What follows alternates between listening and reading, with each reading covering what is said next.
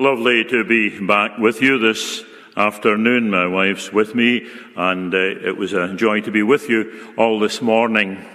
Uh, turn in your Bibles now to the passage of Scripture that we've just sung and that was read just a few moments earlier in the service, the one hundred thirtieth Psalm. And uh, before we start to study this passage, let us pray. Our God and Father, your word is like food to the hungry. It's like water and milk to the thirsty, and Lord, for those who are needing nourishment. And we pray that your word would be to us eh, food feeding for our souls, for our minds and our hearts, that it would direct our paths, that it would rebuke us in our sins, and most of all, it would point us clearly to the Lord Jesus Christ, your Son, who is the Saviour for all who call upon him. We ask this in his name. Amen. When I was a, a boy in primary school, Eastern Primary School in Broughty Ferry in the, the uh, nineteen fifties, uh, I hated serious poetry. Uh, nonsense rhyme uh, was different. I loved that. The, the dafter, the better, the more stupid, the more enjoyable. You know, it was in the month of Liverpool, in the city of July. The rain was snowing heavily and the streets were very dry. That still has an appeal to me, and I pride myself in the fact that that's the only poem that I learned, or tried to learn, from my primary school days I can actually remember. Uh, it appealed, and still appeals, to my quirky sense of humour. But if the primary teacher had told me that in adult life I would not only read and study serious poetry, but uh, would enjoy doing so, and even further, I would enjoy teaching and explaining to people, even more so if the teacher had said that uh, this particular poetry would not be, and not be studying it in its original native language, but would do so in an English translation of an ancient Middle Eastern language called Hebrew. Uh, quite frankly, at that stage, I would have thought that the teacher had taken leave of her senses. Well, whenever God's word is preached, when the Psalms are preached, uh, we're preaching from that kind of poetry. The Psalms, as originally were given, were Hebrew poems. They were songs to be sung in the temple and synagogue. They were also poetic prayers, and indeed Martin Luther, the great reformer, called the Book of Psalms the only true prayer book. That is, they are the only prayer book that has God as the ultimate author. They are his inspired words of prayer and praise given to his people, to be prayed and to be sung for all ages. Now, when studying passages of the Old Testament, and especially the Psalms, it's important that we have a helpful rule and guide of interpretation. Each Psalm, I believe, has three phases or dimensions that we should grasp in order to make sense of them for our day and generation. Uh, here's my rule of thumb. You may have a better one, but here's my rule of thumb. First of all, the psalm contains history. What the psalmist was writing about in his immediate circumstances. What he saw in front of him, what he saw in himself, how he had behaved, how other people were behaving, and so on. But also the psalms, as with the, all the Old Testament, ultimately points to an event, or more particularly a person in the future. Uh, these are the words of prophecy as well as the words of history. And the third phase or dimension to the psalm is application. Now, no matter what age we belong to, whether we're ancient or modern, and I can appreciate some of us with an abundance of white hair look perhaps more ancient than we are in reality, there is, no matter what age we're from, there is teaching and instruction and encouragement and challenge for all of us in these God-inspired writings. So very quickly, let's look through these three phases and then seek to apply it. History. We're not sure, actually, who wrote this psalm. It's not down as a Psalm of David. Um, Some scholars uh, reckon it could have been King Hezekiah, alluding to Solomon's prayer in Second Chronicles chapter six. Lying at the gates of death, is, he prays, his prayer is heard and he's answered, he's raised up to health and strength. These scholars may or may not be right. Uh, similarly, judging the whole tenor of the opening verses, we could read some of Jonah's experiences into it. Lord, from the depths, to thee I cry. Perhaps best if we say that uh, we just leave this matter as to the human writer, we leave that to God, or the jury's still out on it as far as we're concerned. The human agent whom God moved to use to write this portion of his word, in one sense, is of little consequence to us.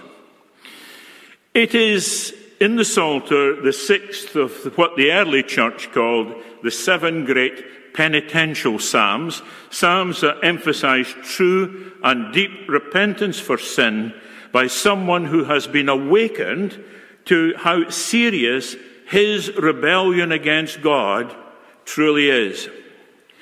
How about the prophecy? Well, it points ultimately to the fulfillment of the Old Testament Day of Atonement, Yom Kippur, the most holy day in the whole of the Jewish calendar, its fulfillment through the sacrifice, not of an animal, but through the sacrifice of the Lord Jesus Christ himself on the cross of Calvary, as the only sacrifice that can actually take away his people's sins. But how about the application? Well, let's look at uh, some of the verbs here. Watching and waiting, the emphasis. The experiences of God's people under conviction of how sinful they are in God's sight. This is articulated for us in the psalm. Their experience rise from the depths of sinfulness in verse one to the heights of salvation in verse eight by four steps. I cry, I fear, I wait, I hope. Why? Because he realizes in this psalm he is guilty before the God, God in his holy justice. He real, the realization of personal sin, we are to cast ourselves upon the mercy of God alone. The forgiveness that's mentioned in verse four is essentially pardoning, significance of which is worth our pondering. And fourthly, the psalmist has confidence in the Lord's willingness and ability to fully accomplish our salvation. So let's now look at the text of this psalm and see what God is saying to us through the mouth of his chosen psalmist. Part one is an expression of repentance. Now, the word repent, certainly as it's translated in the New Testament, comes from two Greek words put together, metanoia, which means change the mind. Now, there's a lot in that, but literally it means change the mind. Change the attitude, change how you think. And we find in verses one and two, there's a woeful request. The psalmist, we could say, is at what we would call wit's end corner. His life, whatever the circumstances, has reached a crisis point. He realizes that there is now nothing he can do or plead that will in any way enable him to escape from his precarious position. He is in peril. Death, with all its horrors, appears to stare him in the face. Who then can he turn to for help? Not himself, not his family or his neighbors, not his subjects if he was the king, nor the institutional religious rituals and liturgies. Humanly speaking, he's doomed. If he is to be saved at all, then his salvation must come from a greater power, must come indeed from his Maker. And it is in these extreme circumstances that he turns to the Lord his God himself. The true and living God is the only one to whom he can turn, and wisely so, for only the Lord God can provide what this poor soul needs. Only the true and living God The God who can hear the cry of the desperate sinner is the one who is uniquely able and qualified to come to his rescue. Now, I've lived all my life, apart from holidays, uh, within two hundred yards of the Broughty Ferry lifeboat station. My late father, uncles, grandfather, and more recently, one of my sons Uh, were all members of the Broughty Ferry lifeboat crew. Not at the same time, of course. Now, it's a known fact that Broughty Ferry's lifeboat is one of the busiest stations in the United Kingdom. And sadly, many of the shouts or call-outs that it gets are not for shipwrecks these days, but are because of people in a desperate state who have determined to end their own lives by jumping into the River Tay. Now, occasionally the lifeboat crew arrive on the scene just in time to see someone in a desperate situation in the water and close to perishing. And sometimes the sudden shock of the cold water on their bodies brings them to their senses, and in such cases they cry out for help. If and when they see the lifeboat approaching, the intensity of their cry grows as they see the crew getting nearer and nearer. Try to picture the scene. Only moments from eternity. Only minutes away from meeting their Maker. These folk cry out, "Help! Save me!" in the hope that the crew can come to their aid. And just occasionally, our local lifeboat crew have been able to pluck such people from a watery grave and pull them alive aboard the boat. Now, the man who wrote this psalm, one thing we do know about him, he's not in the River Tay. But he does realize his perilous position, and he cries for help to the Lord God, the true and living God. And we've got to ask ourselves here, why is it so awful and so awesome a prospect to enter death? Well, he tells us in verse three, "If you, O Lord, kept a record of our sins, who could stand?" Lord, if you were keeping a record of every time we sinned, who could stand? And this is a wise remark. If God was keeping a record of the sins and offences we've ever committed against him, who could stand? And this is the perilous plight of all who die unforgiven and unreconciled to God. This is indeed to fall into the hands of an angry God. And it's extremely serious to come face to face with the great and all-holy Judge of heaven and earth. And the psalmist realized this, and that's why death was so frightening for him. Let's look at it this way. If death was only the end of existence, if death was simply the cessation of our beings, if death was merely annihilation, then what would be so scary about it? Might not like it, but what's scary about it? No, the psalmist knew better than that. He knew that death meant being brought before God for justice to be meted out to him. And this is indeed a terrifying prospect. Verse three is followed by verse four, a weighty reason. "But with you there is forgiveness, therefore you are feared."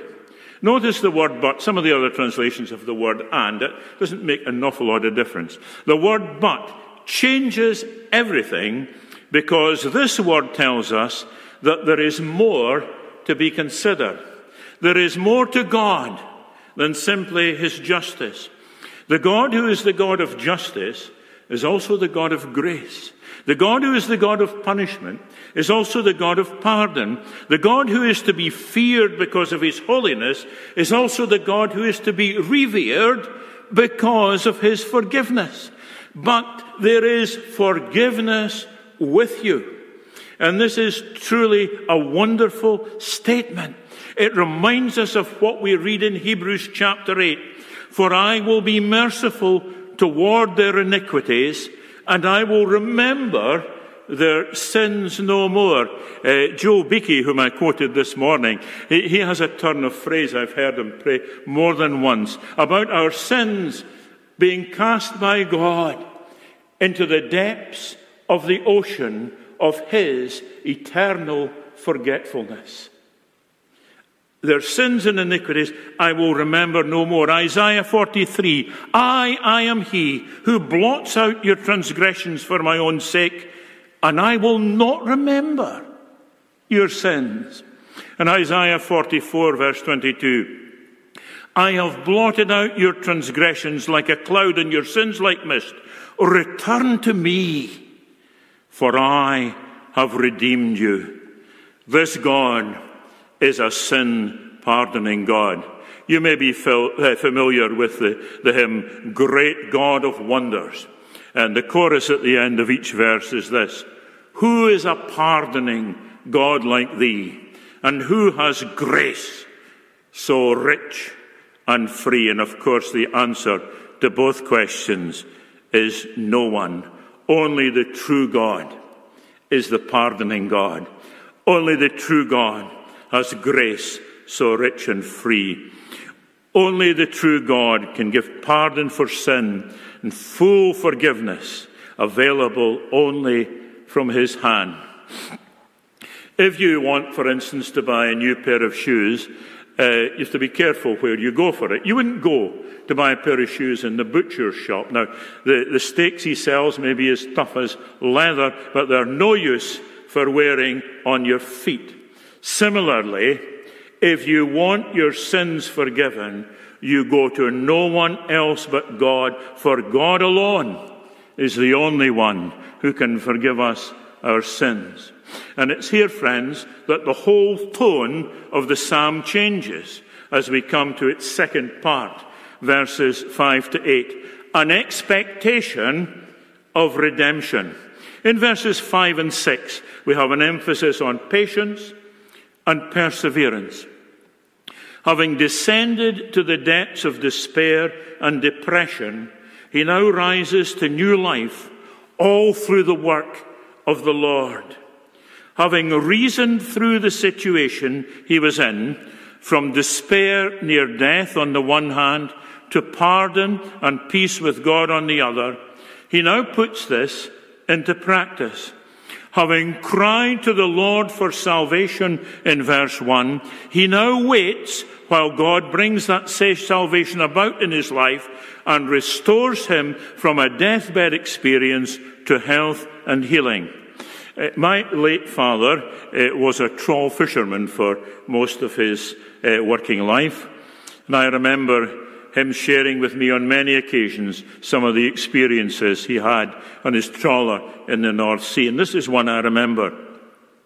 Out on the North Sea, it was his turn on watch, a dark, overcast, stormy, wet, wintry night.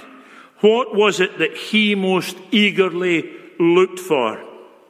And the answer is, it was the first glimmer of sunlight, the dawn appearing on the eastern horizon. That gave him hope, encouragement, and cheer, for the dark night was almost over and the daybreak near at hand. And in verse six, the psalmist tells us that his soul waits for the Lord more than watchmen wait for the morning, and he does so with all the assurance that comes through trusting in God's word, even more sure than morning follows night. Having descended to the depths of despair and depression, the psalmist now rises to new life all through the work of the Lord for him. And there's more. Verses seven and eight, he has a testimony to bear. And here the word that we would consider uh, encapsulating this is the word persuasion. Not only has he experienced this salvation himself, he wishes others to experience the same. That's why he addresses his fellow Israelites in verses seven and eight. He seeks to persuade them to cast themselves upon the Lord, to experience the same love, the same pardon, the same mercy, the same grace, the same redemption, the same salvation of all their sins that he had for his own. Up here, a pardoned sinner can be a persuasive preacher. A redeemed sinner is now a missionary psalmist. He's got a story to tell to the nation. He has a testimony to bear to the people. He has a message to announce to the population, and he is no selfish psalmist. He has neither intention nor desire to keep the, this good news to himself. Bubbling over in his heart is the compassionate compulsion to share the good news with those whose need is as deep as his. And that's what makes a faithful and fervent evangelist. This is a man who, in the words of Richard Baxter, one of the great preachers of an earlier age, who prayed that he would preach as though he'd never preach again, a dying man to dying men. And here the psalmist has full confidence in the Lord's ability and in the Lord's willingness to save sinners, even the worst of them. And it's here that we see the great reality of all this, even more clearly than the psalmist did when he first wrote these words. In his prophecy, he pointed to the Messiah, the sin-atoning Messiah, who was yet to come. But we see this is completed and accomplished in the fullness of God's revelation, in the person of his Son, the Lord Jesus Christ, in his coming to this world as our Saviour. We majored on that this morning. Think of the psalmist's experiences, and indeed our experiences, as they relate to Christ, the Redeemer. The psalmist descended to the depths of despair, and on realizing the enormity of his sins as offending against God's holy justice, or the God of all holy, uh, the all holy God of justice. Christ descended from heaven to this world in order to save us from our sins and their consequences. Christ, in his suffering on the cross of Calvary, descended into the very depths of hell itself when he bore the full weight of God's anger in the punishment of our sins. He was literally cut off from fellowship with the Father as he died on the cross, and this is expressed in Christ's great cry of dereliction, "My God, my God, why have you forsaken me?" As Christ arose from the grave, so shall we arise to newness of life as part and parcel of our salvation, not just at the last day, but now through the new life our Redeemer gives us, through his resurrection, enabling us to trust him as our Redeemer. The Apostle Paul in Philippians chapter three said, "I want to know Christ and the power of his resurrection." Not thinking ahead to the great general resurrection, but now the new life that comes to us through the power of Christ's resurrection. Notice the way the psalmist expresses this confidence in God's overflowing willingness to redeem sinners. Depending on the translation uh, you're using, it's either full redemption, plentiful redemption, one of the older ones, and I particularly just like the sound of the word plenteous redemption. Such generosity. When I was a little boy growing up in Fisher Street in Broughty Ferry, there used to be a lot of weddings in the church nearby on Saturdays, and of course young children, especially boys, gathered round there. We weren't too interested in the couple or the dress she was wearing or her hairstyle or whatever. There was a practice then, it's gone now, that as the motor cars were leaving the church for wherever the reception was, somebody in each car would have a handful of small change, the window down, and would throw it. And it was a scrammy. We used to scrammy for see how much money we could get. Occasionally there would be a wedding party, would leave, and there was no money thrown out. So we were not beaten by that. We just shouted misers after them. Now, the point I'm making here is God is no miser. Such generosity. He doesn't give us a handful of small change. He's given us Jesus, his greatest, most treasured, precious possession of heaven, and with him freely and gladly and willingly gives us all things. Who is a pardoning God like thee, or who has grace so rich and free? Adolf Hitler and Joseph Goebbels took their own lives rather than face human justice and punishing them for their sins. In doing so, they only plunged themselves unpardoned and unforgiven into the presence of an angry God.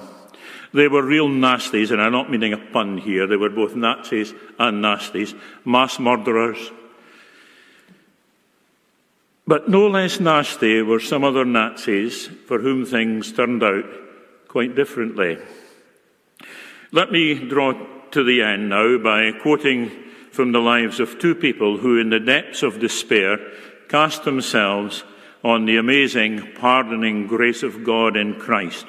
In his book, War and Grace, it's published by Evangelical Press, Don Stevens tells us what happened to Field Marshal Wilhelm Keitel, top soldier in Hitler's army, the Wehrmacht, and then Joachim von Ribbentrop, who was Hitler's foreign minister.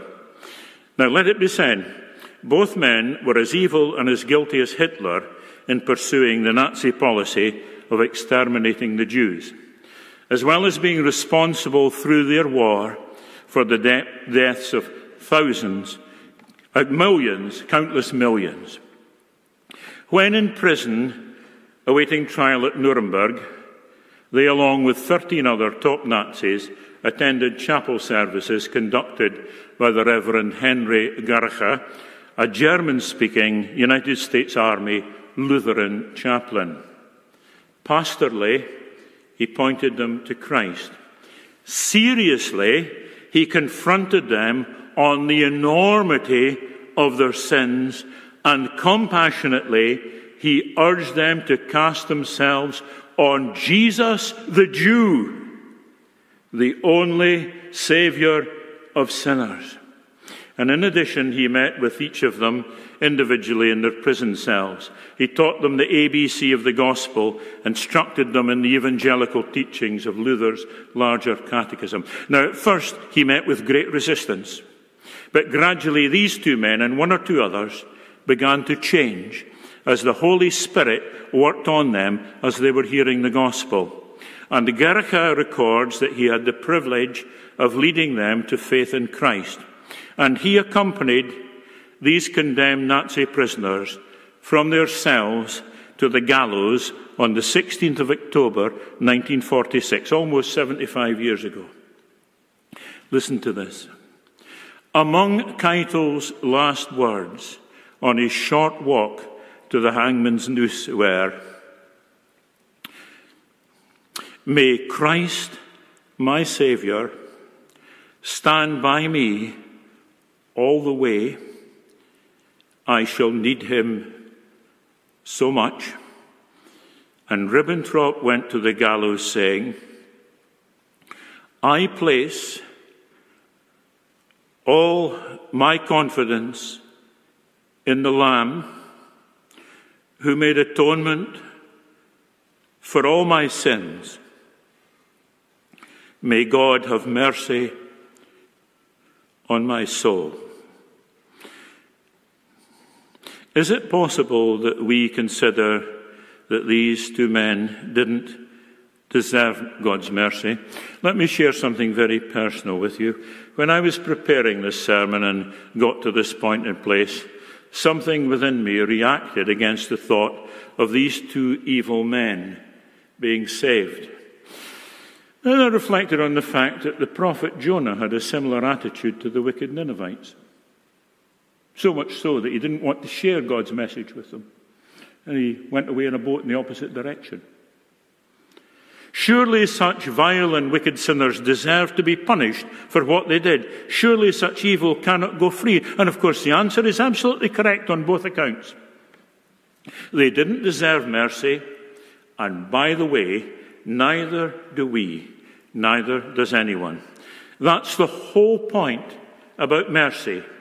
In the gospel, mercy is freely and fully available for all who are undeserving. But what about the punishment for their sins? Make no mistake, Keitel and Ribbentrop were wicked, evil monsters. But all Keitel's sins, all Ribbentrop's sins, in all their wicked and abominable foulness, were laid on Christ on the cross, along with your sins and with mine.